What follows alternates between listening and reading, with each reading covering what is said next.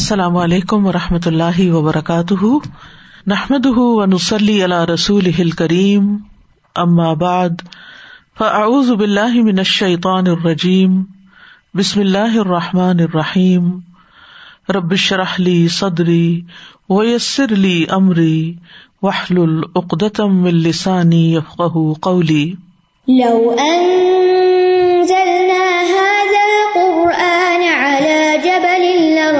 لرأيته خاشعا. لرأيته خاشعا متصدعا من خشية الله. وتلك الأمثال نضربها للناس لعلهم يتفكرون. امثال القرآن پروگرام کے سلسلے میں آج ہم دنیا کی حقیقت کی مثال پڑھیں گے۔ یہ مثال سورت الحدید کی آیت نمبر بیس میں بیان ہوئی ہے۔ ارشاد باری تعالی ہے۔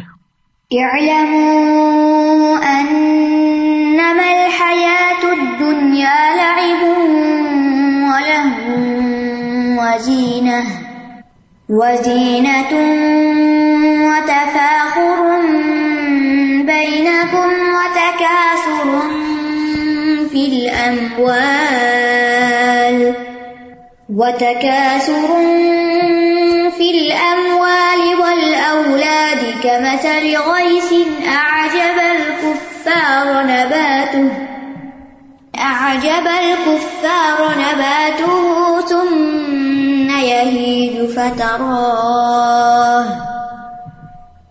ثم يهيج فتراه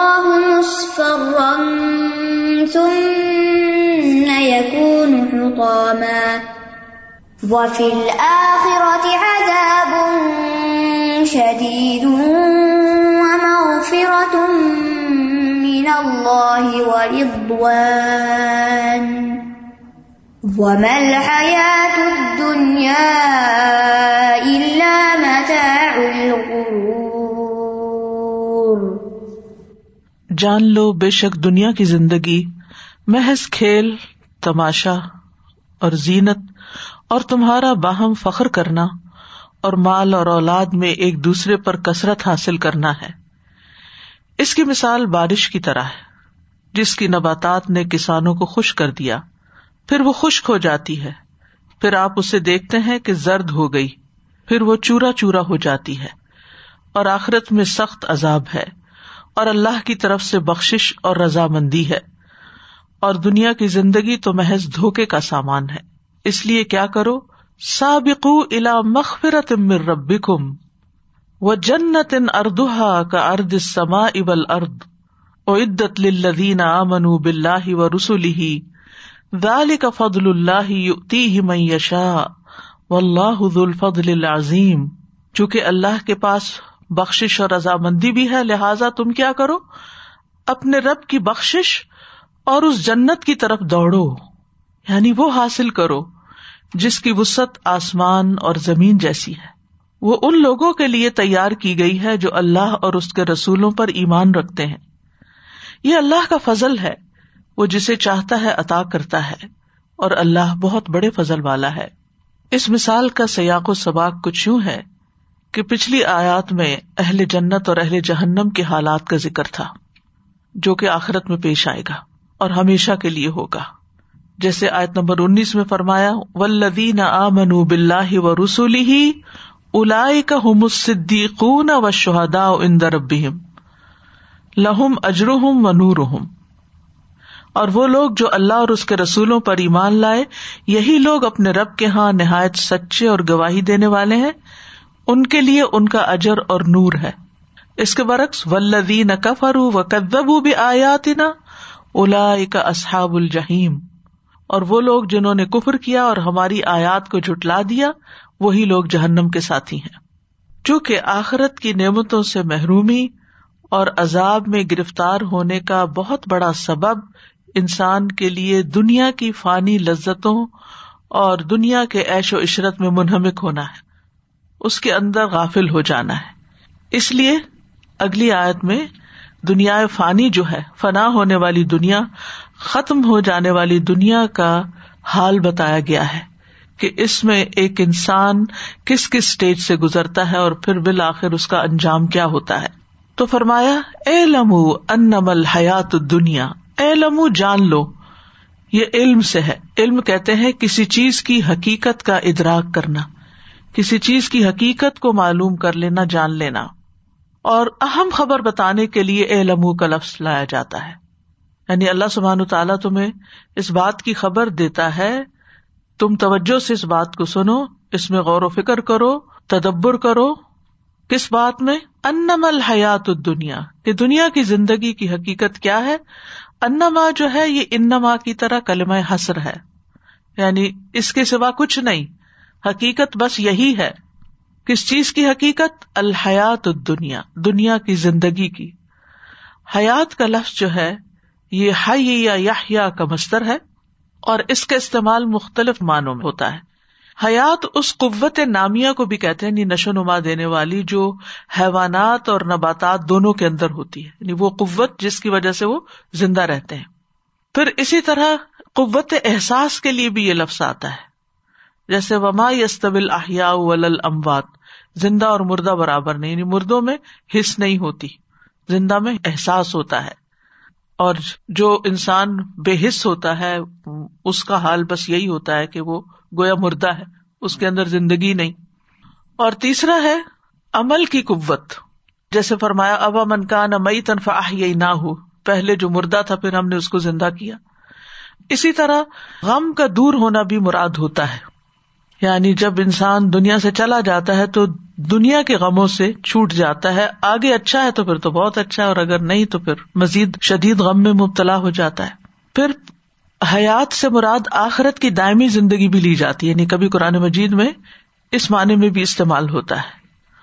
اور ایک وہ حیات ہے جو صرف اللہ سبحان تعالیٰ کے لیے، اس میں کوئی اور شریک نہیں، اور وہ کامل حیات ہے۔ تو یہاں پر دنیا کی زندگی کی مثال یعنی دنیا میں انسان جو وقت بسر کرتا ہے یا خود دنیا کی جو حقیقت ہے، وہ کیا ہے؟ کہ لائب ان و لہب ہے، کھیل اور تماشا ہے۔ لائب کی اصل لعاب ہے۔ یہ جو لعاب دہن ہوتا ہے نا، منہ سے بہنے والی رال یعنی جو بہ جاتی ہے۔ اور یہی لفظ جو ہے، اگر سم یسما کے وزن پر آئے، تو اس کا مطلب ہوتا ہے بغیر صحیح مقصد کے کوئی کام کرنا۔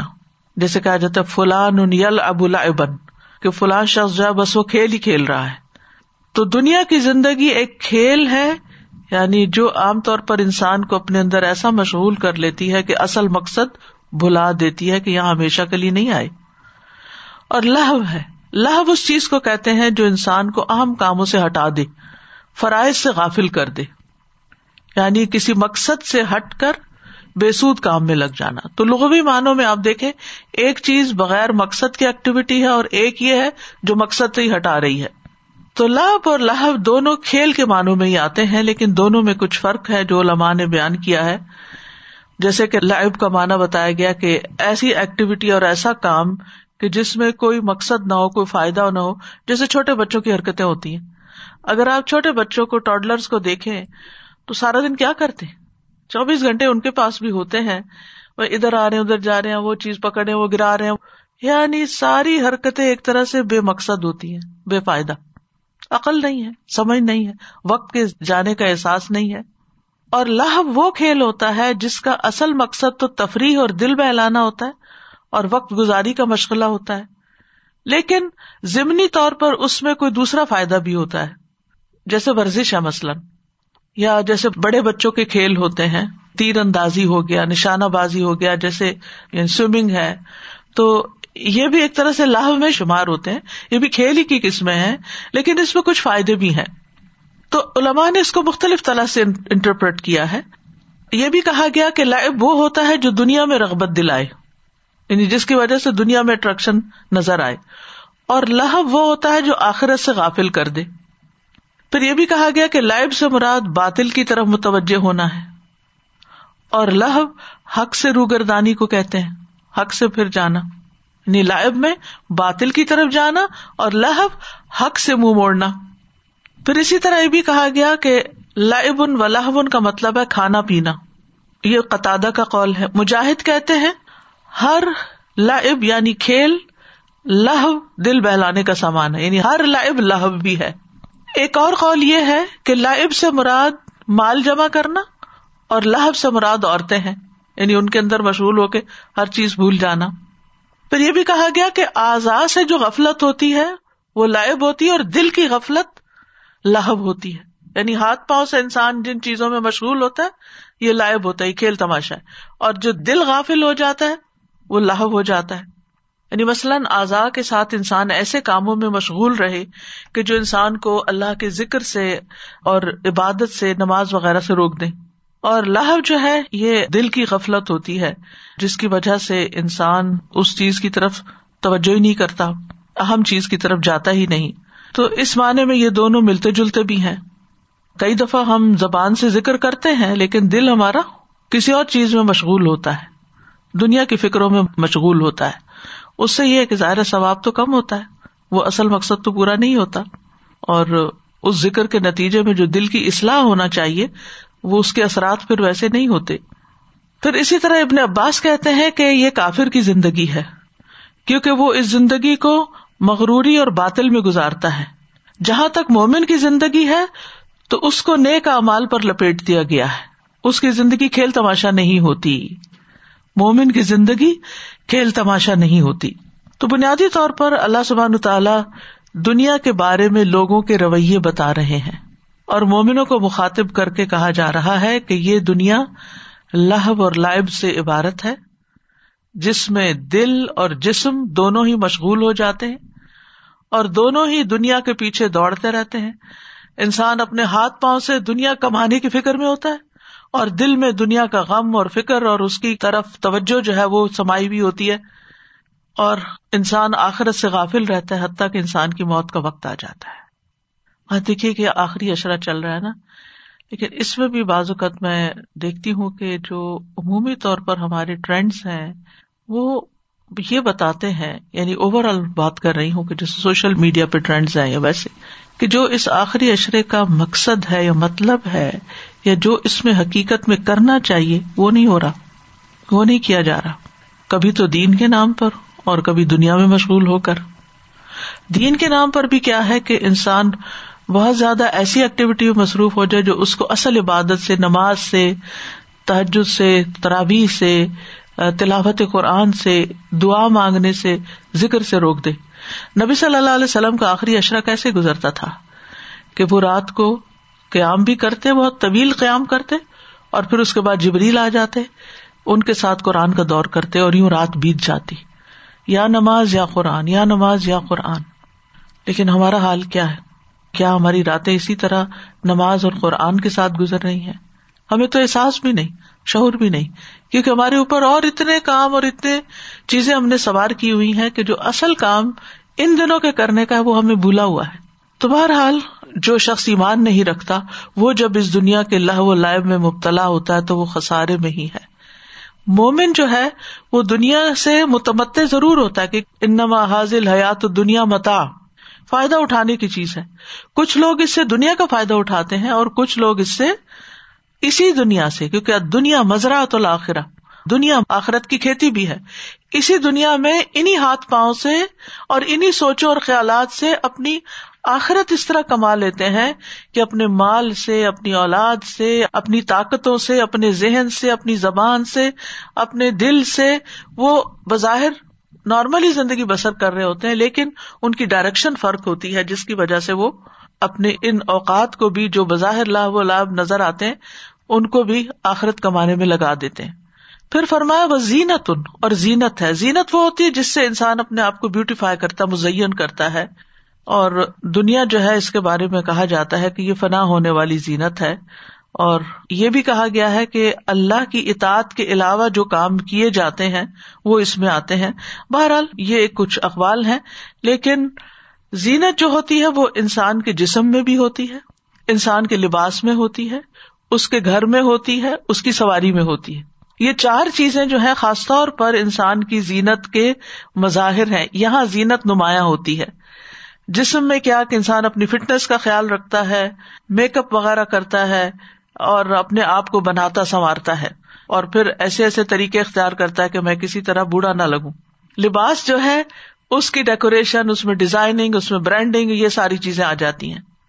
گھر جو ہے انٹیریئر ڈیکوریشن میں گھر کس طرح سجانا ہے، کیسے بنانا ہے، کہاں کیا رکھنا ہے، کیا نہیں، اور اس میں پھر ہر تھوڑے دن بعد جب ٹرینڈس چینج ہوتے ہیں تو پھر ڈیکوریشن کے اسٹائل بھی چینج ہو جاتے ہیں، چیزیں بھی ریپلیس ہو جاتی ہیں، اور وہ بڑا قیمتی مال جو ہے، جو آخرت کی کسی کمائی کے لیے استعمال ہونا چاہیے، وہ انہیں چیزوں میں لگ جاتا ہے۔ اور پھر اسی طرح سواری، گاڑیوں کے مقابلے آپ دیکھیں، پھر اسی طرح گھڑیاں، وہ بھی پہننے کی چیز ہے۔ مقابلہ کس چیز میں ہوتا ہے کہ یہ بس صرف دنیا میں دس نسخے ہیں اس کے۔ یہ سگنیچر ہاؤس ہے، یہ فلاں ہے، یہ فلاں ہے۔ یعنی اس طرح کی چیزوں میں انسان اپنے مال کا قیمتی ترین اور بڑا حصہ لگا دیتا ہے اور اپنی جنت کی تیاری بھول جاتا ہے۔ تو یہ ساری چیزیں زینت میں آتی ہیں۔ اور اگر آپ اوور آل دنیا میں اگر مقابلہ دیکھے تو عموماً اسی چیز میں ہے یا مال کا ایک بڑا حصہ جو ہے، وہ ضروریات میں نہیں لگ رہا۔ کیونکہ ضروریات جو بیسک نیڈس ہوتی ہیں، ان میں بھی انسان کا مال لگتا ہے، وقت لگتا ہے، لیکن وہ اتنا نہیں لیتے۔ زیادہ تر انسان کی جو ایفرٹس ہے مال ہے، صلاحیت ہے، ذہانت ہے، وہ زینت کی چیزوں میں لگ جاتی ہے۔ کیونکہ اس سے انسان دوسروں میں نمایاں ہوتا ہے۔ وہ جو اپنے آپ کو اس کو نمایاں کرنے کا شوق ہے نا، کہ جیسا میں ہوں، ویسا کوئی اور نہ لگے، تو اس بنا پہ وہ اپنی ساری صلاحیتیں یہی کھپا دیتا ہے۔ آپ دیکھیں کہ اس میں غریب اور امیر سب کی دوڑ ایسے ہی لگی ہوئی ہے۔ ایک شادی کا جوڑا اتنا مہنگا ہوتا ہے کہ سال بھر کے کپڑے شاید اس قیمت کے نہ ہو یا ساری زندگی شاید اتنی قیمت کے آپ کپڑے نہ پہنے اور پھر آپ دیکھیے کہ شادی کے موقع پہ جو ڈیکوریشن کی جاتی ہیں یا مختلف تہواروں کے موقع پر جو ڈیکوریشن ہے اور اس میں آپ دیکھیے کہ فقیر بھی ہوتا ہے نا انسان۔ تو وہ کہتے زکات دے دے شادی کرنی اور شادی میں اخراجات کیا کرنے، وہی زیب و زینت والی چیزیں۔ عموماً یعنی بیسک نیڈس پر نہیں رہتے۔ ہر قسم کے لوگ، ہر اسٹیٹس کے لوگ جو ہے وہ اپنے گھروں کو ڈیکوریٹ کرنا چاہتے ہیں۔ گاڑیوں کو مزین کرنا چاہتے ہیں، سواریوں کو۔ اگر اپنی نہیں کرایہ پر بھی لی، تو شادی کے دن آپ دیکھیں کہ اس کے صرف گاڑی کی ڈیکوریشن کے اوپر کتنا کچھ خرچ کر دیا جاتا ہے۔ پھر اسی طرح انسان اگر اپنے پہننے کی چیزوں میں دیکھے، تو خواتین کے حوالے سے سونا سب سے مہنگی چیز ہے۔ اور اب تو خیر خوب ہی مہنگا ہو گیا تو اس کو بنانا اور بار بار خریدنا اور تبدیل کرنا یعنی اس میں مال کا کتنا بڑا حصہ لگ جاتا ہے۔ تو اس سے نتیجہ کیا نکلتا؟ وہ تفاخر بین آپس میں ایک دوسرے پہ فخر جتانا۔ فخر جو ہے اترانے کے معنوں میں آتا ہے۔ اور ان چیزوں پر جو انسان کا ذاتی جوہر نہیں ہوتی۔ یعنی ایک طرح کہ آپ کے اندر کوئی کمال ہے۔ آپ کے پاس بہت علم ہے یا اسکل ہے، وہ تو اور بات ہے۔ لیکن یہاں فخر ان چیزوں پر ہے جو آپ کی ذات کا حصہ نہیں، آپ کا مال ہے یا اسٹیٹس ہے یا جا ہے۔ تو اس کے اوپر اترانا جو ہے، یہ فخر کہلاتا ہے۔ ان اللہ حبک اللہ مختال فخور۔ فخور کا لفظ بھی آتا ہے، بہت زیادہ فخر کرنا۔ ہر نفیس چیز کو فاخر کہا جاتا ہے عربی میں۔ سو بن فاخر، قیمتی کپڑا۔ پھر اسی طرح یہ ہے کہ من کے جو ہوتے ہیں نا بیڈس ان کے لیے بھی فخار کا لفظ آتا ہے، کیونکہ وہ ٹھوکا لگانے سے زور سے بولتے ہیں۔ جیسے کوئی فخر کرنے والا زور زور سے بولتا ہے اور اپنے کمالات، اپنے مال اور ان چیزوں کے بارے میں بتاتا ہے۔ انسان کس سے پیدا ہو؟ سلسال ان کل فخار۔ ٹھیکرے کی طرح کھنکھناتی مٹی سے۔ تو اس سے فخار کا مانا آپ سمجھتے ہیں کہ جن کے اندر اپنی بڑائی کا احساس ہوتا ہے، پھر وہ اس کا اظہار بہت کرتے ہیں، فخر بہت کرتے جتاتے ہیں، دوسروں کو بتاتے ہیں۔ اور یہاں پر فخر کے مقابلے میں تفاخر لایا گیا، جو دو لوگوں کے درمیان ہوتا ہے، اور زیادہ فخر۔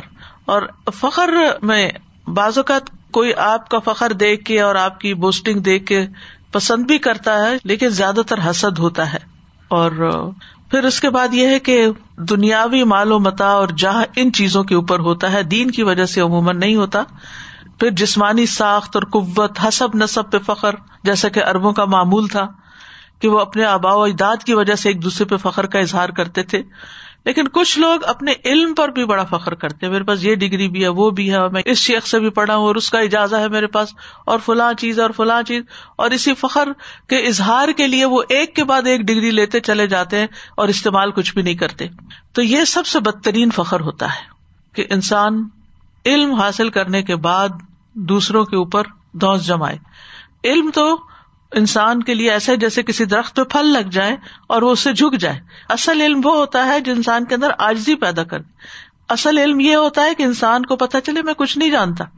نہ کہ تھوڑا بہت جان کے کہ مجھے پتا ہے۔ آئی نو آئی نو وہ تقاصر فل اموال اولاد اور مال اور اولاد میں ایک دوسرے سے آگے بڑھنے کی کوشش کرنا، کثرت حاصل کرنا۔ جیسے آتا نا اللہ کو متقاصر ایک دوسرے سے مال و دولت اور عزت میں بڑھنے کی کوشش نے تمہیں غافل کر دیا۔ مال کی بہت سی طلب نے غافل کر دیا۔ تو زمانے جاہلیت میں بھی اور پھر اس کے بعد آج کل بھی آپ دیکھیں جدید جاہلیت میں لوگوں کو مال اور اولاد پر بہت فخر ہوتا ہے اور پھر فخر کس چیز پر کہ ہم تم سے زیادہ ہیں۔ جیسے سورت کہف میں آتا نا، انا اکثر من کا مالم و از نفرا۔ کہ میں تجھ سے مال میں زیادہ اور نفری کے لحاظ سے زیادہ با عزت ہوں۔ تو اہل جاہلیت جو تھے نبی صلی اللہ علیہ وسلم کے زمانے میں یا کفار جو تھے وہ ان چیزوں پہ فخر کرتے تھے، جبکہ مومن جو تھے وہ نیکی اور خیر کے کاموں میں ایک دوسرے سے آگے بڑھنے کی کوشش کرتے تھے۔ جیسے وہ حدیث یاد ہوگی کہ جس میں نبی صلی اللہ علیہ وسلم کے پاس غریب لوگ آئے، انہوں نے کہا زیادہ صدقہ نہیں کر سکتے، صدقے والے بہت آگے نکل گئے، تو آپ نے ان کو تصویرات بتائی جب امیروں کو بات پتا چلی تو انہوں نے بھی تصویرات شروع کر دی۔ یعنی اس زمانے میں مقابلے ان چیزوں کے ہوتے تھے، تقاصر ان چیزوں میں ہوتا تھا۔ تو یہاں چار چیزوں کا بیسیکلی ذکر ہے، لائب اور لاہب کا، زینت کا، تفاخر ان بین کم کا، و تقاصر ان فل امبالی اولاد کا۔ ٹھیک ہے؟ یعنی یہ چار۔ لائب لہب، زینت اور تفاخر اور تقاصر تو یہ دنیا جو ہے، ابتدا میں ایسے ہی ایک کھیل کا میدان ہے جیسے بچے کھیلتے ہیں اور دل کے بہلاوے کا سامان کرتے ہیں۔ اور لہب جو ہے، وہ عموماً نوجوانوں میں پائی جاتی ہے کہ عورتوں کے اندر مشغول ہونا۔ اور زینت جیسے عورتیں اپنے آپ کو بیوٹیفائی کرتی ہیں۔ اور تفاخر جو ہے، یہ ہم پلہ لوگ ایک دوسرے کے ساتھ کرتے ہیں جب انسان تھوڑا سا اور کمانے لگ جاتا ہے۔ اور تقاصر جو ہے کثرت، یہ عام طور پر زمیندار اور کسان وغیرہ لوگ جو ہے وہ ایک دوسرے کے مقابلے میں کر رہے ہوتے ہیں۔ تو دنیا جو ہے، زائل ہونے میں ان چار چیزوں جیسی ہے۔ اور یہ بھی کہا گیا ہے کہ انسانی زندگی کے مراحل کا ذکر ہے اس میں۔ بچپن میں انسان کھیل کود کرتا ہے لائب اور لاہو پھر لڑک پن اور ابتدائی جوانی میں لاہو کی طرف چلا جاتا ہے انسان۔ اور پھر آگے بڑھتا ہے تو پھر زیب و زینت۔ آپ نے بچوں کے ٹرینڈ دیکھے ہوں گے کہ وقت کے ساتھ ساتھ ان کے اندر تبدیلی آتی ہے۔ ایک وقت آتا ہے کسی کپڑے وغیرہ کی پرواہ نہیں کرتے اور ایک وقت آتا ہے کہ برانڈ سے نیچے نہیں آتے۔ پھر اس کے بعد جب خود کچھ کمانے لگتے ہیں تو پھر ان کے اندر ایک اور کانفیڈینس آ جاتا ہے، تفاخر آ جاتا ہے، یہ ادھیڑ عمر کا مسئلہ ہوتا ہے۔ اور پھر بڑھاپے میں انسان یہ دیکھتا رہتا ہے، میں نے کتنا کمایا؟ میری پینشن کتنی ہے؟ اس کی کتنی ہے؟ میرے بچے اور بچوں کے بچے کتنے ہیں؟ ان چیز میں تقاصر کمپٹیشن کمپیرزن اس وقت زیادہ شروع ہو جاتا ہے۔ تو یہ زندگی کے مختلف مرحلے ہیں جس میں سے انسان گزرتا ہے۔ اور اگر ایمان نہ ہو تقوا نہ ہو، تو یہ چیزیں پوری شدت کے ساتھ اس کے اندر موجود ہوتی ہیں۔ ان کو مثال دی گئی کس سے کہ یہ سب کیا ہے؟ کمس علی گئی سن اس کی مثال ایسے ہی ہے جیسے بارش ہو۔ بارش کیا لاتی ہے؟ زندگی لاتی ہے۔ یعنی جیسے انسان کی دنیا میں زندگی ہوتی ہے، ایسے ہی بارش زمین کی زندگی ہوتی ہے اور زمین پر نباتات اگاتی ہیں۔ آج اب الکفار نبات ہوں تو کفار کو اس کی نباتات بہت اچھی لگتی ہے حیران کرتی۔ ہے تو گیس کہتے ہیں اس بارش کو جو انتظار کے بعد آئے۔ اور آج اب لفظ عجب سے ہے۔ اس حیرت کو کہتے ہیں جو کسی چیز کا سبب معلوم نہ ہونے کی وجہ سے انسان کو لاحق ہوتی ہے۔ یعنی تعجب کے معنی میں۔ تعجب میں ڈالتی ہے۔ انسان بہت حیران ہوتا ہے کہ زمین کیا سے کیا ہو گئی۔ اور کفار کا لفظ جو ہے یہ کفرا سے کفرا کا مطلب ہوتا ہے چھپانا۔ کسان کو بھی کافر کہتے ہیں کیونکہ وہ بیج کو زمین میں چھپاتا ہے۔ اور آپ دیکھیں انگریزی میں لفظ کور ہے۔ یہ کفر کے بہت قریب ہے۔ کور کرنے کا مطلب کیا ہوتا ہے؟ ڈھانک دینا۔ ٹیبل کور، گلاس کور، فلاں کور کور۔ یہ کفر ہی سے نکلا ایک طرح سے۔ تو یہاں کفار سے مراد ایک مانا لیا گیا، کسان یعنی کسانوں کو بارش سے بڑی خوشی ہوتی ہے کہ وہ جب بیج ڈالتے ہیں اور اوپر سے بارش آ جاتی ہے تو ان کو تو مزے ہو جاتے ہیں کہ اب تو خوب پیداوار آئے گی اور آتی بھی ہے پھر۔ اور بعض کہتے ہیں کہ اس سے مراد کافر ہی ہے کہ کافر دنیا کے ساز و سامان کے ملنے پر بہت خوش ہوتے ہیں اور اسی کی طرف ان کا دھیان لگا رہتا ہے اور اسی میں ان کا کمپٹیشن ہوتا ہے اور ان کا فخر اور غرور ہوتا ہے۔ تو بہرحال دونوں ہی مراد ہو سکتے ہیں۔ کیونکہ مومن کا رویہ نا تھوڑا فرق ہوتا ہے۔ جب اس کے پاس دنیا آتی ہے نا تو وہ تھوڑا اداس بھی ہو جاتا ہے کہ یہ میرے لیے ایک امتحان ہے۔ جیسے سلیمان علیہ السلام نے کہا تھا لی ابلو انی اشکر ام اکفر۔ اللہ نے مجھے اتنا کچھ دے دیا ہے کہ مجھے آزما رہا ہے کہ میں شکر کرتا ہوں یا نا شکری کرتا ہوں۔ تو مومن جو ہے، دنیا کی بہترین سے بہترین چیز کو دیکھ کر اس کے اندر ایک تو یہ احساس جھاگتا کہ یہ فنا ہونے والی، یہ قائم رہنے والی نہیں۔ اور پھر وہ اس کو فوراً آخرت کی طرف لے جاتا ہے کہ اس کا مجھے آخرت میں کیا فائدہ ہوگا۔ بہرحال، نبات ہو، نبات جو ہے، ہر اس چیز کو کہتے ہیں جو زمین سے اگتی ہے۔ اس کو نبت یا نبات کہتے ہیں۔ خواہ وہ تناور درخت ہو، یا چھوٹی جڑی بوٹیاں ہوں، یا بیلیں ہوں، کوئی بھی چیز جو اگتی ہے زمین سے۔ تو کسان نباتات کے زیادہ ہونے پر، کھیت کے ہریالا ہو جانے پر بہت خوش ہوتے ہیں کہ ہماری محنت اور کمائی کام آ گئی۔ تو یہاں پر اس مثال سے یہ بتایا جا رہا ہے کہ جس طرح کسان اپنی کھیتی سے خوش ہوتا ہے، ایسے ہی انسان یا خاص طور پر کافر اپنی دنیا کی کامیابی پہ خوش ہو جاتا ہے۔ ٹھیک ہے؟ یعنی دنیا کی مثال کھیت کے ساتھ دی گئی ہے، جس میں بارش ہوتی ہے انویسٹمنٹ ہوتی ہے، اور پھر وہ فلرش کرتی ہے۔ تو دنیا کی زندگی کھیتی ہو گئی، بارش کی وجہ سے، مال آنے کی وجہ سے یہ کھیتی سرسبز ہو جاتی ہے، دیکھنے والوں کو اچھی لگتی ہے۔ اور حسن بصری کہتے ہیں کہ کافروں کو ہی یہ دنیا اچھی لگتی ہے یعنی وہی اس کو زیادہ انجوائے کرتے ہیں۔ اور وہی اس دنیا میں زیادہ خوش ہوتے ہیں۔ اور انہیں کی طرف سے یہ خوشی زیادہ ظاہر ہوتی ہے۔ اور یہ چیز دراصل ان کا دنیا کی اور جو کچھ دنیا میں پایا جاتا ہے، اس کو بہت عظیم خیال کرنا ہے۔ یہ بہت بڑی چیز ہے۔ کیونکہ ان کے سامنے آخرت تو ہے نہیں۔ لہٰذا دنیا میں ہی اگر زیادہ ملا تو تبھی وہ کامیاب زندگی سمجھتے ہیں۔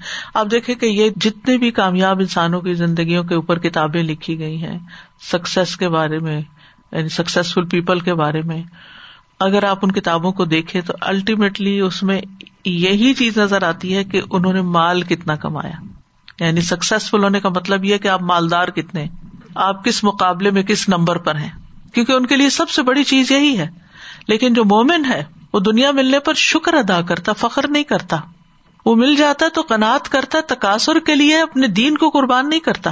کیونکہ اس کو پتا ہے کہ زندگی کی حقیقت کیا ہے، کہ کھیت جب سرسبز ہو جاتا ہے، تو اس وقت لہلہانے لگتا ہے۔ انسان خوش ہونے لگتا ہے، لیکن بھول جاتا ہے کہ اس کا زوال بھی ہے۔ تو اللہ تعالیٰ وہ یاد کرا رہے ہیں۔ سم میں یہی جو پھر سرسبز ہونے کے بعد یہ خشک ہو جاتی ہے۔ یہی جو کلفظ حیجان سے ہے۔ حیجان ہلنے اور جوش کا آنے کو کہتے ہیں۔ جنگ کو حیجا بھی کہا جاتا ہے۔ تو ہی جت الرد کا مانا ہے زمین خشک خاص والی ہو گئی۔ یعنی جب کھیتی بھڑک اٹھتی ہے، بالکل جوبن پہ آ جاتی ہے، تو اس کا زوال شروع ہو جاتا ہے، خشک ہونے لگتی۔ وہیں سے ڈرائی ہوتی ہے۔ یعنی پھر اس کے بعد مزید گرو کرنے کا اس میں پوٹینشیل نہیں رہتا۔ اب اس کو واپس لوٹنا ہی ہے۔ پرائم پوائنٹ پہ جا کے یہی جہجان کا مطلب کیا ہے؟ جوش کھایا اس نے۔ بھڑک اٹھی۔ خوب لہلانے لگ گئی۔ اور اب دیکھتے ہی دیکھتے وہ زرد بھی پڑنے لگ گئی۔ فترا مسفرن ہی جان سے ہی اس فرار آ گیا، زردی آ گئی۔ یعنی جو تازگی تھی اس میں، وہ آہستہ آہستہ وہ براؤنش ہوتے ہوئے پیلی پیلی اور سفرا کا لفظ جو ہے نا، اس رنگ کو کہتے ہیں جو سیاہی اور سفیدی کے بیچ میں ہوتا ہے، جو عموماً پتوں کے خشک ہونے کے بعد ان کا رنگ ہو جاتا ہے یعنی گرے سا کلر ہو جاتا ہے نا۔ کیونکہ سیاہی مائل زیادہ ہوتے ہیں تو اس لیے سفرا کا مانا سیاہی بھی کیا جاتا ہے یعنی سیاہ ہو گئی۔ سما یقون ہوتاما پھر ریزا ریزا ہو گئی، ٹوٹ پوٹ گئی۔ یعنی دنیا حسین ہونے کے بعد مرجھا گئی، زوال آ گیا۔ پھر ختم ہو گئی۔ حتام کہتے ہیں نباتات اور دیگر چیزوں کے ٹوٹے ہوئے ٹکڑوں اور ریزوں کو۔ یہ حتم سے ہے۔ کسی چیز کو ریزا ریزا کرنا، روند دینا جو ہے، اس کے لیے حتما کا لفظ بولا جاتا ہے۔ لا تمن کم سلیمان و جنود ایسا نہ ہو کہ سلیمان اور اس کا لشکر تمہیں کچل ڈالے جیسے قرآن مجید میں آتا ہے۔ وہ تمہیں بالکل نیچے روند ڈالے اور وما ادرا کمل حتما کیا ہے؟ وہ توڑ پھوڑ دینے والی۔ قیامت کا نام بھی ہے۔ تو ہوتام کہتے ہیں کوڑے کرکٹ کو۔ مثلاً آپ بہترین قسم کا پھل کھاتے ہیں تو اس کے بعد جو باقی ماندہ اس کا کوڑا کرکٹ جو سیاہ ہو جاتا ہے، وہ ہوتام ہوتا ہے۔ کسی بھی چیز کا جو بقیہ ہوتا ہے اور ویسٹ ہوتا ہے اور ٹوٹ پوٹ ہوتی ہے، اس کے لیے۔ اسی طرح ایک لفظ حشیم بھی آتا ہے جو سورت کاف میں آتا ہے۔ حشیم جو ہوتا ہے وہ خاص طور پر تر اور خشک ہوتا ہے، لیکن ہوتام جو ہے وہ ٹھوس اور خشک ہوتا ہے، جیسے شیشہ ہوتا ہے۔ تو قابل غور چیز کیا ہے کہ کس طرح اللہ تعالیٰ نے دنیا کی زندگی کو اتنی زبردست مثال کے ساتھ پیش کیا جس کے اتوار اور ادوار ہم نے دیکھے اور پھر اس کی حالت دیکھی کہ کیسے تبدیلی آتی ہے اور کوئی بھی بچہ ہمیشہ بچہ نہیں رہتا، اسے ان سارے مرحلوں سے گزر کر بڑھاپے اور موت تک جانا ہوتا ہے۔ کوئی بھی کھیت ہمیشہ ہرا نہیں رہتا، اسے بھی بالآخر ایک دن کٹنا ہی ہوتا ہے۔ تو یہاں پر اللہ تعالیٰ نباتات اور کھیتی کے ذریعے اور ان کی حالت کے ذریعے بات کو واضح کرتے ہیں کہ کس طرح وہ انجام کو پہنچتی ہے۔ پہلے وہ گرو کرتی ہے، پھر ایک خوشنما مرحلے تک پہنچ جاتی ہے۔ اور ایسا لگتا ہے جیسے جوش میں آ گئی ہو۔ پھر جیسے کوئی ایک شخص غصے یا کسی وجہ سے جوش میں آتا ہے نا، تو پھر آپ اس کے بعد دیکھیں اس کا چہرہ پیلا پڑ جاتا ہے۔ یعنی جب وہ جوش ختم ہوتا ہے تو اداسی اور بالکل ڈاؤن سا فیل کر رہا ہوتا ہے۔ تو یہی حال دنیا کا ہے کہ جہاں آپ دیکھیں کہ کوئی چیز پیک پہ پہنچ گئی تو اب انتظار کریں کہ کس دن اس کا ڈاؤن فال شروع ہوتا ہے۔ اور یہ زردی کا آنا ہی اس بات کی علامت ہوتی ہے کہ میرے جانے کا وقت قریب آ گیا ہے۔ اور پھر وہ ٹوٹ پوٹ جاتی ہے، ہوائیں اس کو اڑاتی پھرتی ہیں اور ادھر ادھر بکھیر دیتی ہیں۔ تو یہ مثال انسان کی زندگی کے بارے میں ہے کہ جیسے بارش کے بعد نباتات اگتی ہے تو ایسے انسان کی زندگی کا پہلا مرحلہ ہوتا ہے۔ آپ دیکھیں نباتات چھوٹے چھوٹے پودے اگتے ہیں۔ پہلے منہ منہ سے پودے نکلے کمپلے نکلی۔ ایسے ہی چھوٹے چھوٹے بچے ہوتے ہیں۔ انسان بچہ ہوتا ہے۔ پھر اس کے بعد یہ کہ وہ ذرا بڑا ہو جاتا ہے کھیت، پھر انسان اس دنیا کی زندگی سے فائدہ اٹھاتا ہے، جیسے کسان فائدہ اٹھاتا ہے۔ اور دنیا کی تکمیل اور جو اس کا پیک پوائنٹ ہے، اس کو کھیتی بڑکنے سے تشبیح دی گئی۔ اور پھر بڑھاپے کا آغاز اور ادھیڑ عمر، اس کو کھیتی کے پیلے ہونے سے تشبیح دی گئی۔ اور پھر مال اور انسان کی قوتوں کے ختم ہو جانے۔ کیونکہ آپ دیکھیں کہ جب انسان بڑھاپے کی طرف جاتا ہے نا، تو صرف اس کی اپنی قوت ختم نہیں ہوتی۔ اس کے مال کمانے کی قوت بھی ختم ہو جاتی ہے۔ وہ ریٹائرڈ ہو جاتا ہے، بزنس چھوڑ دیتا ہے، کام پہ نہیں جا سکتا۔ بیماریاں گھیر لیتی ہیں۔ اور پھر آہستہ آہستہ کمزوری کی وجہ سے جو مال اس کے پاس ہوتا ہے، اس کو بھی سنبھال نہیں سکتا۔ یا تو اپنی زندگی میں ہی بچوں میں تقسیم کرنے لگتا ہے، یا کسی چیریٹی میں دے دیتا ہے۔ یعنی کہ اس کی زندگی مختصر سے مختصر ہوتی چلی جاتی ہے۔ بعض اوقات تو اس کو ہوش بھی نہیں رہتا اور اس کو یہ بھی نہیں پتا ہوتا کہ اس کے کس مال کے ساتھ کسی نے کیا کیا، اس کے کپڑوں کے ساتھ کیا کیا، اس کے زیور کا کیا ہوا۔ اس کو تو ہوش ہی نہیں ہوتا۔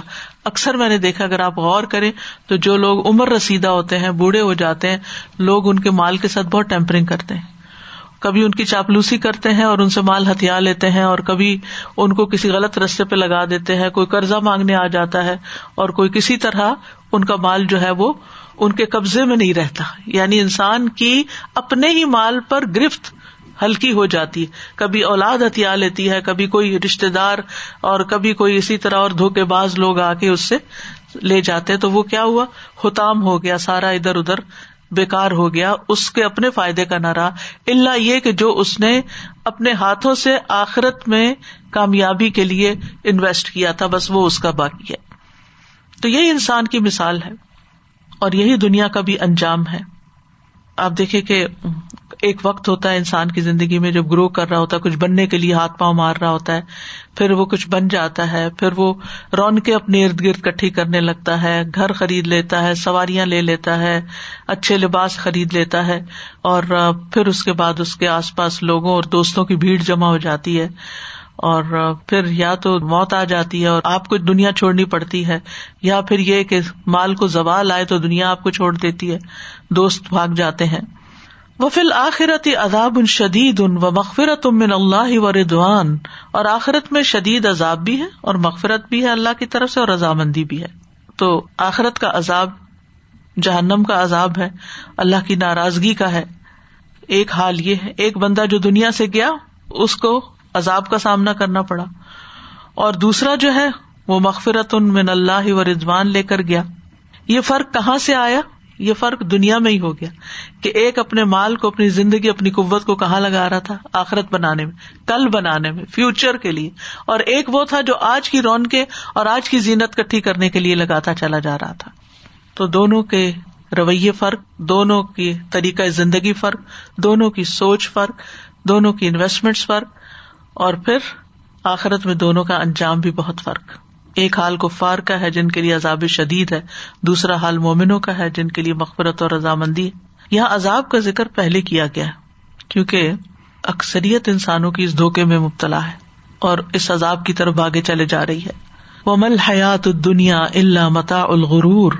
اور دنیا کی زندگی تو محض دھوکے کا سامان ہے۔ متا کہتے ہیں اور وہ چیز جس سے کسی بھی قسم کا نفع حاصل کیا جائے۔ اور غرور کہتے ہیں، کسی کو غافل پا کر اس سے اپنا مقصد حاصل کر لینا۔ غرہ کہتے ہیں، بیداری کی حالت میں غفلت، جاگتے ہوئے غافل ہونا، بے ہوش۔ بے ہوش مطلب یہ نہیں کہ بالکل عقل ماری جائے، لیکن اس کو سمجھ ہی کوئی نہیں۔ تو ساری مثال بیان کرنے کے بعد مختصر لفظوں میں دنیا کی حقیقت بتا دی گئی کہ دنیا صرف دھوکے کا سامان ہے۔ یہاں انسان بہت جلد دھوکا کھا جاتا ہے، یا لوگ اس کو دھوکا دے جاتے ہیں۔ دنیا کی زندگی انسان کو کس طرح دھوکا دیتی کہ انسان اپنی دنیا کے لیے جمع کر کر کے سمیٹ سمیٹ کے سنبھال سنبھال کے رکھتا رہتا ہے، رکھتا رہتا ہے۔ اور بالآخر کیا وہ ساری چیزیں چھوڑ کے چلا جاتا ہے، جو دوسروں کے لیے بازو کا صرف کباڑ خانہ ہی ہوتی ہے سعید بن جبیر کہتے ہیں، یہ ان لوگوں کے لیے دھوکے کا سامان ہے جو اس دنیا میں آخرت کو حاصل کرنے میں مشغول نہیں ہوتے۔ اور جو آخرت کو طلب کرنے میں مصروف ہو جاتا ہے یعنی اس دنیا میں۔ تو اس کے لیے یہ دنیا سامان ہے جو اس کو پہنچا دینے والا ہے، ایسی دنیا کی طرف جو اس سے زیادہ بہتر ہے۔ یعنی وہ اپنی اس دنیا سے، اس دنیا کے مال و متا سے وہ کچھ کماتے ہیں کہ جو اس سے کہیں زیادہ بہتر ہے، وہاں کا نفع کماتے ہیں۔ حضرت علی کہتے ہیں، دنیا کے کھو جانے پہ غم نہ کرو، دنیا چھ چیزوں کا نام ہے۔ کھانا، پینا، لباس، سونگنا، سواری، شادی، نکاح۔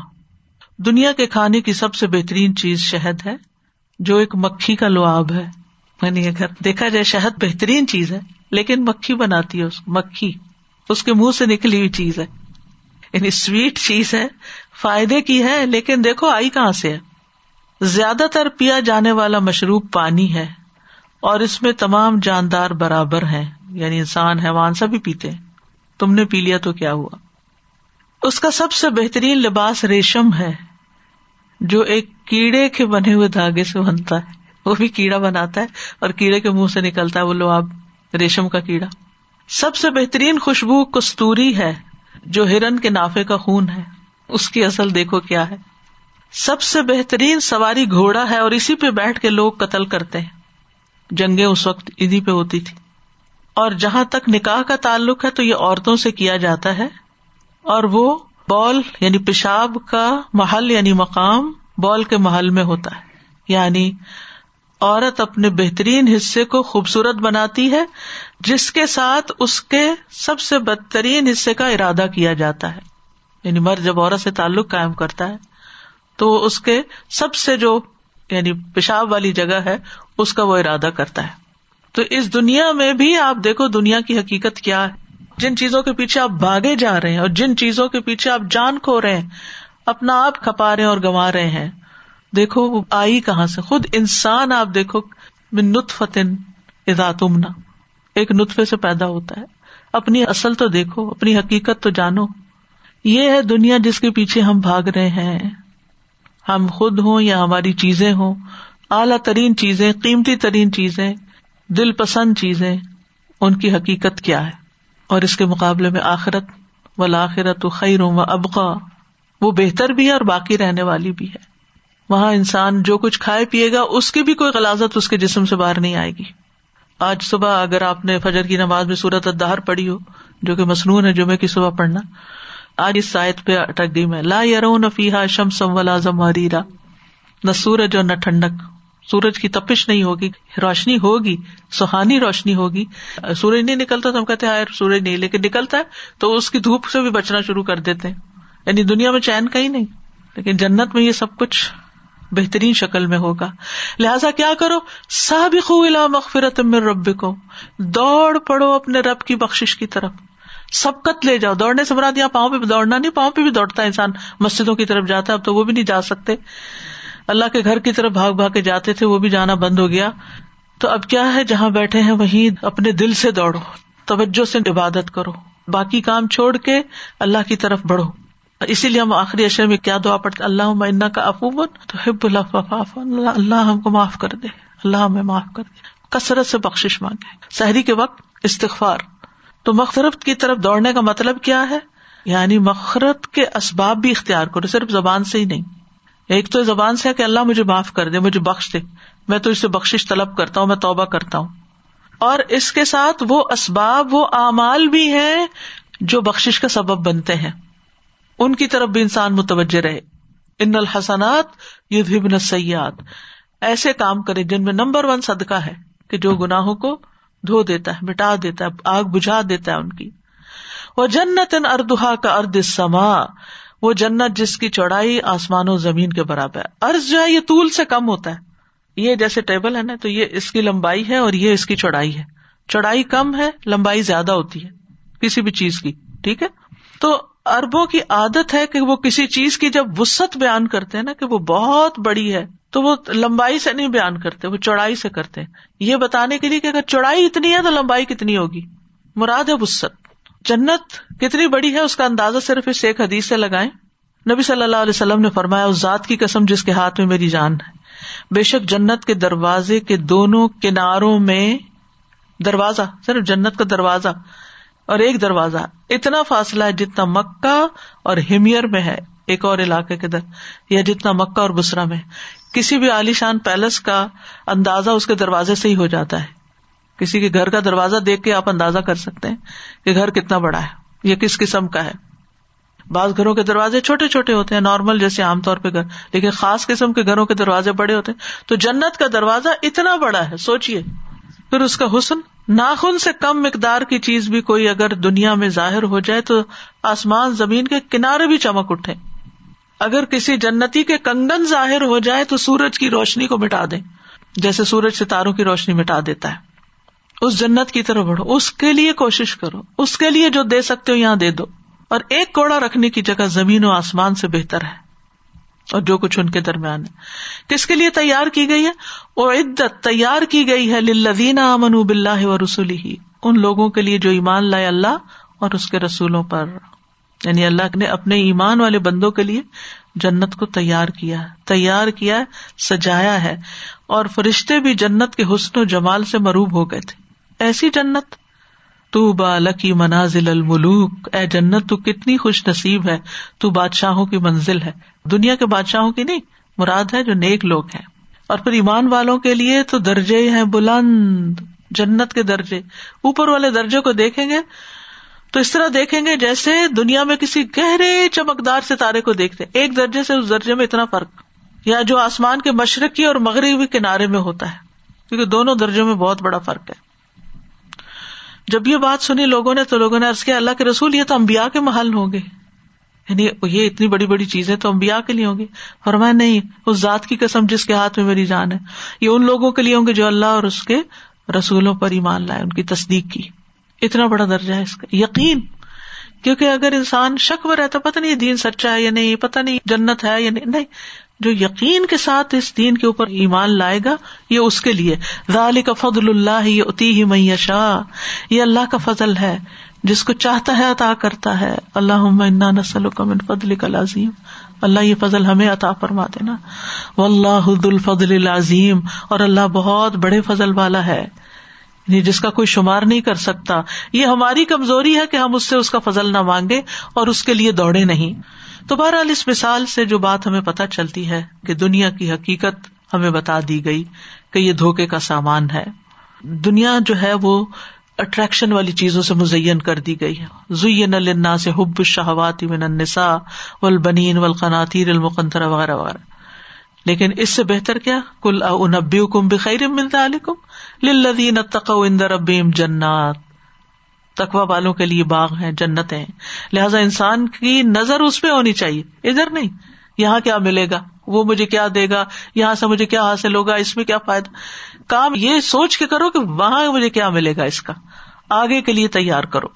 پھر اسی طرح یہ ہے کہ دنیا کے کھیل تماشوں میں محب نہیں ہو جانا چاہیے، اپنے وقت کو ضائع نہیں کرنا چاہیے۔ دنیا ہی کو اپنا مقصد زندگی نہیں بنانا چاہیے۔ ظاہر پرستی میں نہیں رہنا چاہیے۔ صرف دنیا کی ظاہری چیزوں کا ہی علم حاصل نہیں کرنا چاہیے۔ صرف کھانے پینے اور سواریوں پہ ہی توجہ نہ رہے۔ ایسی غفلت میں نہ پڑے کہ جس کا انجام بڑا بھیانک ہو۔ دنیا کی زندگی کا مقصد آخرت کا حصول ہے۔ دنیا سے اپنی آخرت کمانا ہے۔ دنیا عمل کی جگہ ہے، آخرت حساب کی جگہ ہے۔ مومن دنیا سے آخرت کے لیے زیادہ راہ لیتا ہے۔ ہمیں اپنی پانچ چیزوں سے پہلے پانچ چیزوں کو غنیمت سمجھنا ہے۔ جوانی کو بڑھاپے سے پہلے، صحت اور تندرستی کو بیماری سے پہلے، مالداری کو فقیری سے پہلے، فارغ وقت و مشغول ہونے سے پہلے، زندگی کو موت سے پہلے، بس تیاری کر لیں۔ یہ جو وسائل ہے ہمارے پاس یعنی صحت ہے، جوانی ہے، مال ہے، فراغت ہے، زندگی ہے، اس میں اپنی آخرت بنا لے خوب نیکیوں کے کام کرتے چلے جائیں تاکہ زیادہ سے زیادہ آخرت کے درجات بلند ہو جائیں۔ جتنا بھی اللہ نے ہمیں مال، اسباب، اولاد، صلاحیتیں، جسم کی طاقت، ذہن کی طاقت، علم، جو کچھ بھی دیا، اس سے اپنی آخرت بنانے کی کوشش کریں، اس کے لیے استعمال کریں اور اس کی تیاری میں رہیں۔ یہ سمجھتے ہو کہ معلوم نہیں کس وقت بلاوا آ جائے۔ کیونکہ موت نہ صحت دیکھتی ہے، نہ بیماری دیکھتی ہے، نہ جوانی دیکھتی ہے۔ اور نہ ہی کسی کا مالدار ہونا، نہ کسی کی بادشاہ کسی چیز کو نہیں دیکھتی۔ اس نے اپنے وقت پہ آنا ہے اور لے کے چلے جانا ہے۔ اس لیے ہمیشہ تیار ہی رہیں۔ دنیا کھیت کی طرح جتنی محنت یہاں کریں گے ویسا ہی پھل وہاں ملے گا۔ دنیا کو امانت سمجھتے ہوئے زندگی بسر کرے کہ یہ ایک امانت ہمارے سپرد کی گئی ہے، اس کو سنبھال کے رکھنا ہے، صحیح استعمال کرنا ہے اور پھر اس سے حقدار کو لوٹا دینا ہے۔ جائز حق میں استعمال کرنا ہے اور ضرورت کی دنیا رکھنا ہے۔ ایش و عشرت میں نہیں پڑنا سفیان سوری کہتے، دنیا میں بے رغبتی لوگوں سے بے رغبتی اختیار کرنا ہے۔ یعنی ان پہ لالچ نہیں رکھنا یا ان پہ ڈپینڈ نہیں کرنا۔ اور سب سے پہلے اپنے نفس کے متعلق زہد اختیار کرو۔ دنیا کا بہترین متا کیا ہے؟ چار چیزیں۔ امانت کی حفاظت، سچی بات، حسن فطرت اور رزق کی پاک دامنی۔ پھر اللہ کے راستے میں نکلنا، دین کے لیے نکلنا۔ یہ بہترین سودا ہے جو انسان کرتا ہے۔ پھر اسی طرح فجر کی دو رکتیں۔ دنیا اور جو کچھ اس میں ہے، اس سے زیادہ بہتر ہے۔ ان کی پابندی اور ان کی حفاظت۔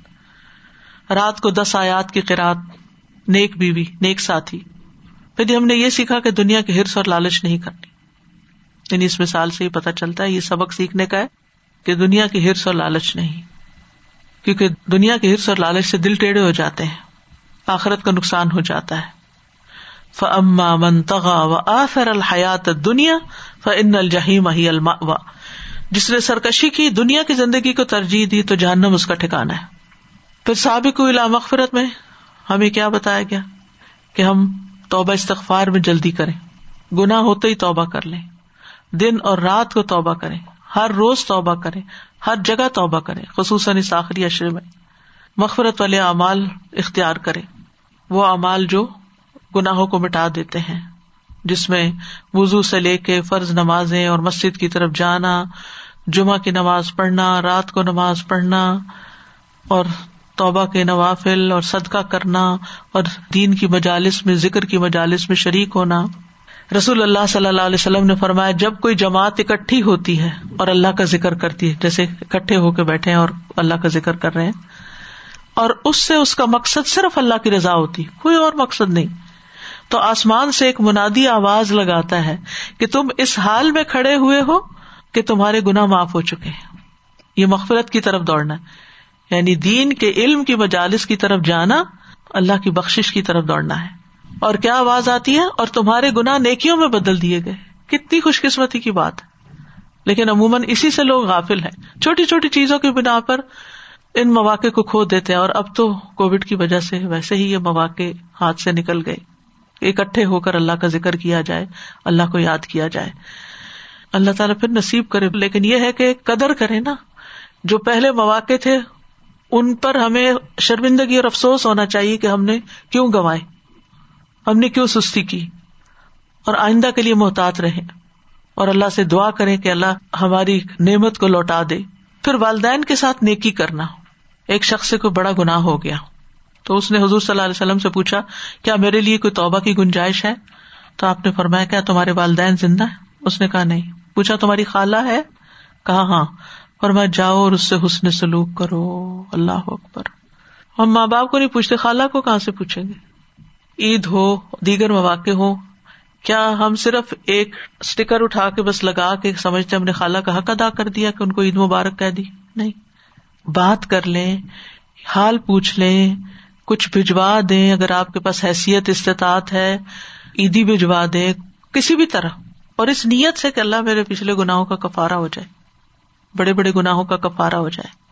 پھر راستے سے تکلیف دہ چیزیں ہٹانا، لوگوں کے لیے راستے آسان کرنا، پھر تسبیحات پڑھنا، تو کرنے کے کام کیا ہے کہ دنیا میں اجنبی اور مسافر بن کے رہنا ہے۔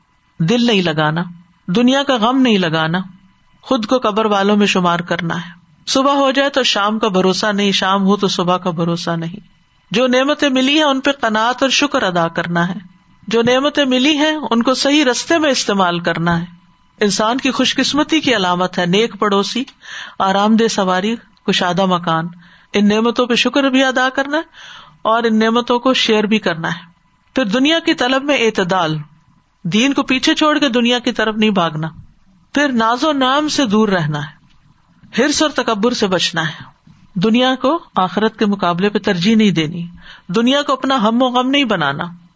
دنیا کے غم نہیں لگانے، غم آخرت کا ہی لگانا ہے۔ جب دنیا کو کوئی غم آنے لگے تو فوراً آخرت کی کسی چیز کی فکر کرنے لگے کہ پتا نہیں پل سرات پہ کیسے گزروں گی، وہ کنترا پہ کیا ہوگا حوض کوثر پہ پانی کیسے نصیب ہوگا، اللہ سبحان تعالیٰ کے آگے کیسے کھڑی ہوگی امال نامے جب تولے جا رہے ہوں گے تو کیا ہوگا؟ یقین کریں اگر آپ ان چیزوں کی فکر کرنے لگے تو آپ کو دنیا کے غم بہت ہلکے ہو جائے فکر ہی ختم ہو جائے۔ یہ دنیا کے غم ہمیں اسی لیے لگے رہتے ہیں، اس نے کچھ کہہ دیا، اس کے پیچھے ہلکان، اس کے پیچھے ہلکان، یہ مرضی کے مطابق چیز نہیں ہوئی۔ حتیٰ کہ چھوٹی چھوٹی چیزیں یعنی اگر بچے نے کیئر لیسلی سنک کے اوپر برتن دھو کے ایسے چھینٹے اڑا دیے نا، تو ہم اس پہ بھی ہلکان ہو جاتے ہیں۔ کہ تم نے یہ کیوں کر دیا؟ اور اپنی جان کھاتے ہیں۔ دروازہ ایسے کیوں بند کیا؟ فلاں کیا کر دیا؟ وہ چیز کیسے خراب کر دی؟ یہ کہاں سے ٹوٹ گیا؟ وہ کیوں ہو گیا؟ ان چیزوں کے پیچھے جان کھوئے رہتے یہ ہو گیا نا، بس ہو گیا۔ نہیں کرنا چاہیے، آرام سے سمجھا دے لیکن غام نہ لگائے ان کا۔ دل کے اندر پریشانی نہ لگا کے بیٹھ جائے ہائے، اب کیا ہوگا؟ اپنا کام جاری رکھے ہر چیز اپنے وقت پہ ہو جائے گی۔ قیامت کے دن کے سوالات کی تیاری کرے اور اللہ سے دعائیں کرتے رہے اللہ ہماری کمی کو تاہی کو معاف کر۔ اللہ ہماری ہمت اور طاقت بہت تھوڑی ہے۔ یا رب، کرنے کے کام بہت ہے اللہ ہمیں توفیق دے دے۔ رب بنا آتنا پھر دنیا حسنتن و فی الآخرت وقنا عذاب النار. اللہ انی اعوذ بک من دیق الدنیا و دیق یوم القیامہ. اے اللہ، میں دنیا اور قیامت کے دن کی تنگی سے تیری پناہ طلب کرتا ہوں. اللہ انی اعوذ بک من الجبنی و اعوذ بک ان ارد الى ارذل الامور و اعوذ بک من فتنة الدنیا و اعوذ بک من عذاب القبر. اے اللہ، بزدلی سے میں تیری پناہ مانگتا ہوں.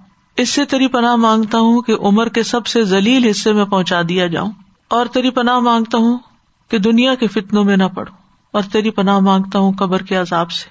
اللہ انی اسلک العافیت فی الدنیا والآخرہ۔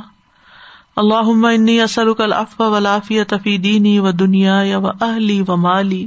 اللہ مستر عوراتی و آمن رواتی اللہ محفظنا من بین ایدینا و من خلفنا و ان ایماننا و ان شمائلنا و نعوذ بعظمتک ان نغتال من تحتنا. اللہم انی اعوذ بک من العجز والکسل والجبن والبخل والحرم والقصفة والغفلة ولعلتی و ذلتی ول مسکنتی و اوزبکا من الفقری ولقفری ولفسوقی و شقاقی و نفاقی و سمعتی و ریا اللہ، میں تیری پناہ مانگتا ہوں، آجزی اور سستی سے، بزدلی اور بخل سے، انتہائی بڑھاپے اور دل کی سختی سے، غفلت سے، مفلسی اور ذلت سے، ناداری سے، محتاجی اور کفر سے، نافرمانی، مخالفت اور نفاق سے، بری شہرت اور دکھاوے سے۔ یا اللہ، تو ہمیں معاف کر دے۔ اللہ ان کا افو تو حب الفاف انا اللہ ان کا افو تو حب الفاف انا اللہ ان کا افو تو حب الفاف انا یا ارحم الراحمین یا ذل جلال والاکرام تمام بیماروں کو صحت عطا فرما تمام دکھی لوگوں کے دکھ دور فرما یا اللہ اس بیماری کی وجہ سے جو خوف ہے اس کو دور فرما یا اللہ ہماری نعمتوں کو بحال کر دے یا اللہ ہمیں بہترین سے بہترین کاموں میں زندگی بسر کرنے کی توفیق دے، اس دنیا میں رہتے ہوئے آخرت کی فکر کی توفیق دے۔ یا اللہ، عبادتوں میں تیرے حق میں جو کمی کو تعی ہم کرتے یا اللہ، تو اس کو معاف کر دے۔ ماں ابدنا کا حق عبادت ماں ابدنا کا حق عبادت ماں ابدنا کا حق عبادت یا رب العالمین، تو ہمیں کچھ کرنے کی توفیق عطا فرما۔ ربنا تقبل منا انك انت السميع العليم وتب ان کا انت طباب الرحیم و صلی اللہ تعالی علی خیر خلقه محمد اصحاب ہی و اہل بیتی اجمعین برحمتك یا ارحم الراحمین لو أنزلنا هذا القرآن على جبل لرأيته خاشعا متصدعا من خشية الله وتلك الأمثال نضربها للناس لعلهم يتفكرون علیکم میں یہ سوچی تو سادہ کہ جیسے آپ نے مینشن کیا نا کہ چیزیں پرانی ہو جاتی ہیں یا انسان اس کو انجوائے نہیں کرتا۔ کبھی کبھی چیزیں تو ویسے ہی رہتی ہے لیکن انسان کا دل اس کی طرف سے ختم ہو جاتا ہے۔ تو چیزوں میں مٹیریل چیزوں کے اندر ہے یہ خصوصیت کہ it doesn't give attraction for a long time یہ دنیا کی حقیقت کی چیز ایسی ہے ساری۔ لیکن عبادت میں انسان جتنا بھی سر کرتا جائے اتنا لطف پڑتا جاتا ہے۔ اگر ہم یہ دیکھیں نا دنیا کی طرف جانے کا سبب یہ بنتا ہے کہ ہم اپنے سے اوپر کے لوگوں کو دیکھتے ہیں جو ہم سے دنیا میں آگے ان کو اپنا رول ماڈل بناتے اگر ہم ان کو دیکھیں جو ہمارے سے نیچے ہیں، تو پھر ہم اپنے آپ پہ شکر اور کنات پہ رہیں اور ہم اپنا وقت جو ہے وہ کسی خیر کے کام میں لگائیں۔ میں سوچ رہی تھی استاذہ جی کہ یہ جو آپ آپ نے پوائنٹ آؤٹ کی نا کہ ہم اوروں کی نعمتیں دیکھ کے اور اپنے لیے نا شکری بساتے ہیں۔ شاید آج سے سو سال پہلے یہ چیز تھوڑی نسبتاً کم ہوگی کہ کوئی کبھی کسی ایریا میں جائے گا تو اس کا کسی کا محل کسی کا بڑا گھر دیکھے گا اور آج میڈیا کی وجہ سے یہ فتنا بھی بہت زیادہ ملٹی پلائی ہو گیا۔ کسی نے کوئی بہت اچھا بڑا سا گھر بنا لیا تو پھر وہ اب اتنا سرکولیٹ ہونے لگ گیا ہر ایک نے اس کو کلپ بنا دیے اور اتنی ویڈیوز اور یعنی what people are excelling in in دنیا ٹرمز وہ بھی سب کچھ بار بار پوسٹ کر کے سرکولیٹ کیا جا رہا ہے کہ جو نہیں بھی دیکھنا چاہ رہا اس کی بھی آنکھوں کے اندر ایک طرح سے ڈالنے والی بات تو اس وجہ سے بھی یعنی ایک ڈی سینسٹائز بھی ہو گیا نا انسان کے یہ کوئی ہم اس میں آپ دیکھیں کہ ایک دن میں کسی سے بات کر رہی تھی تو کہتے ہیں کہ اس ایریا میں ہمارے ساتھ جتنے لوگ شفٹ ہوئے تھے وہ سب کہیں اور شفٹ ہو چکے ہیں۔ میں نے کہا وہ کیوں؟ کہتے ہیں کہ ہوتا یہ ہے کہ ایک ایریا میں کچھ عرصہ رہنے کے بعد وہ لگتا ہے کہ گھر پرانا ہو گیا آپ کسی نئے ایریا میں چلو۔ نئی فیسلٹیز آ گئی ہیں نئی ٹیکنیکس آ گئی ہیں۔ وہاں کچھ عرصہ رہے، پھر وہاں سے کوئی اور نئی چیز آ گئی پھر وہاں چلے گئے۔ چین تو ہے ہی نہیں نا۔ انجوائے تو کر ہی نہیں پاتے۔ جگہ بدلنے کی وجہ سے یہ نہیں سوچتے کہ بچے کی اسکول بدل جائے گی ایریا کی اسکول چھوٹ جائے گی مولوی صاحب چھوٹ جائیں گے اور بچے اتنے ڈپریشن میں آ جاتے ہیں بعض ہسبینڈس کی بہت گھر بدلنے کی عادت ہوتی ہے بیکاز آف منی تو اس سے یہ افیکٹ سائیکولوجیکلی دیکھا گیا ہے ریسرچ کی گئی ہے کہ بچہ بار بار اپنی نیبرہڈ چھوڑتا ہے پھر اپنے بچپن کے دوست چھوڑتا ہے پھر اسکول کی ٹیچر سے دل لگ گیا ہوتا ہے۔ آئی مین دیر لاٹ آف لاس ہوتا ہے اس کو بالکل پتا نہیں چلتا باپ کو ایٹ دیٹ ٹائم اور پھر ایٹ دی اینڈ بچے کہیں بھی یعنی they are so much distracted and unsatisfied اندر سے دکھی ہوتے ہیں۔ ہم نے سب کو چھوڑ دیا بلونگنگ چھوڑ دی ہم نے چھوڑتے ہی آئے۔ اینڈ یو کینٹ ایون اس کو کور نہیں کر سکتے اس کا خمیازہ آپ کبھی کور نہیں کر سکتے۔ صرف وہ بچہ ہی بتا سکتا ہے کہ میرے ساتھ کیا ہوا تھا۔ کسی کے ساتھ بنا کے رکھنے کی عادت نہیں پھر پڑتی۔ بہترین چیز شہد کی جو مکھی کا لعاب ہے کل ہی ریسرچ آئی گی نیوز میں۔ کہ کووڈ کا جو ٹیسٹ ہوتا ہے وہ ویسے تو کتنے آرز لگتے ہیں اس کے پازیٹو اور نیگیٹو آنے میں۔ لیکن جب وہ شہد کی مکھی کو ٹچ کرتے ہیں اس کی زبان نکالتی ہے باہر اور وہ ٹچ کرتی ہے اور فوراً اس کو پتا چل جاتا ہے کہ یہ کووڈ ٹیسٹڈ ہے۔ اٹس سو امیزنگ اور ریسرچ آپ سب لوگ گوگل کر سکتے ہیں اس وقت کیونکہ کل ہی یہ نیوز تو پھر کیا ہوتا مکھی کیا کرتی ہے مکھی اس کو فوراً ڈیٹیکٹ کریے کہ یہ کووڈ ٹیسٹ پازیٹو ہے یہ ہے ٹیسٹ پازیٹو سبحان اللہ۔ اور اس کے لعاب سے مکھی سے کام لے رہے ہیں۔ اور انہوں نے مکھیاں کی ہوئی ہیں۔ وہ دکھاتی ہیں انہوں نے چھوٹی پالی ہوئی ہیں اور وہ اپنی زبان نکالتی ہیں۔ اور جب اینڈ ایکسپیکٹ جب مکھی ہے فورن ایکسپیکٹ کرتی ہے کہ اس کو شگری کوئی پھر لکوڈ دیا جاتا ہے and as a reward after she test and positive ہوتا ہے۔ اٹس امیزنگ اور میں کل یہ دیکھ لیا، آج آپ نے ابھی یہ پڑھایا۔ تو میں یہ کہہ رہی تھی کہ اللہ تعالیٰ نے جن چیزوں کو بہترین کہا ہے، سبحان اللہ اللہ تعالیٰ دکھا رہا ہے ہمیں یہ سب کچھ۔ پھر بھی ہم اس بہترین کو چھوڑ کر اور کتنی گری ہوئی چیزوں کے پیچھے ہم چل پڑتے ہیں۔ اللہ ہمیں بچائے۔ جب آپ نے ابھی یہاں مینشن کیا تھا کہ لوگ دوسرے دنیا کے کاموں میں اتنے بزی ہو جاتے ہیں جیسے کہ ہم افطاری کے ٹائم پہ دعا کا وقت جو ہے عورتیں اگر پکوڑے بنا رہے ہیں یا لائک ایک گھنٹہ کی جو کچن ہے ایون جہاں کھڑے ہیں وہیں پہ کھجور کھا رہے ہیں بیچاری جو عورت ہے چولہے کے پاس۔ But they have no time to concentrate کہ مجھے چاہیے کیا تھا اللہ سے یا یہ اتنا گولڈن ٹائم ہے۔ تو اب یہ جب آپ بتا رہی تھی تو مجھے یہ ہو رہا تھا کہ واقعی غفلت میں ایک انسان ہے کہ میں اس وقت کو چھوڑ کی تیاری میں اور کھانے میں وہ استغفار کا جو بہترین ٹائم ہے وہ گزر جاتا ہے۔ ایک استغفار اذان جا رہی ہے اذان میں جلدی جلدی پینے کی جلدی ہے پانی نہ کہ ہم دعا مانگ رہے ہیں کہ جتنا جلدی جتنا زیادہ پانی پی جائے۔